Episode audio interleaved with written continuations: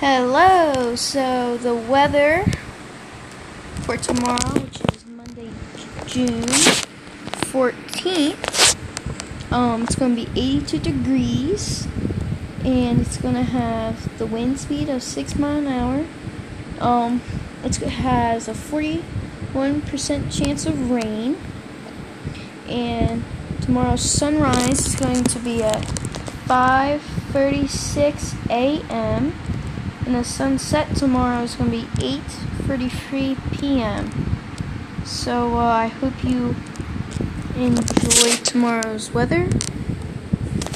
If it doesn't rain, if it does rain, well, you'll have some nice puddles to jump in maybe, and it's going to water all the gardens, and yeah, it, the rain's good. It helps plants, and it's pretty fun after. So. Hope you enjoy weather.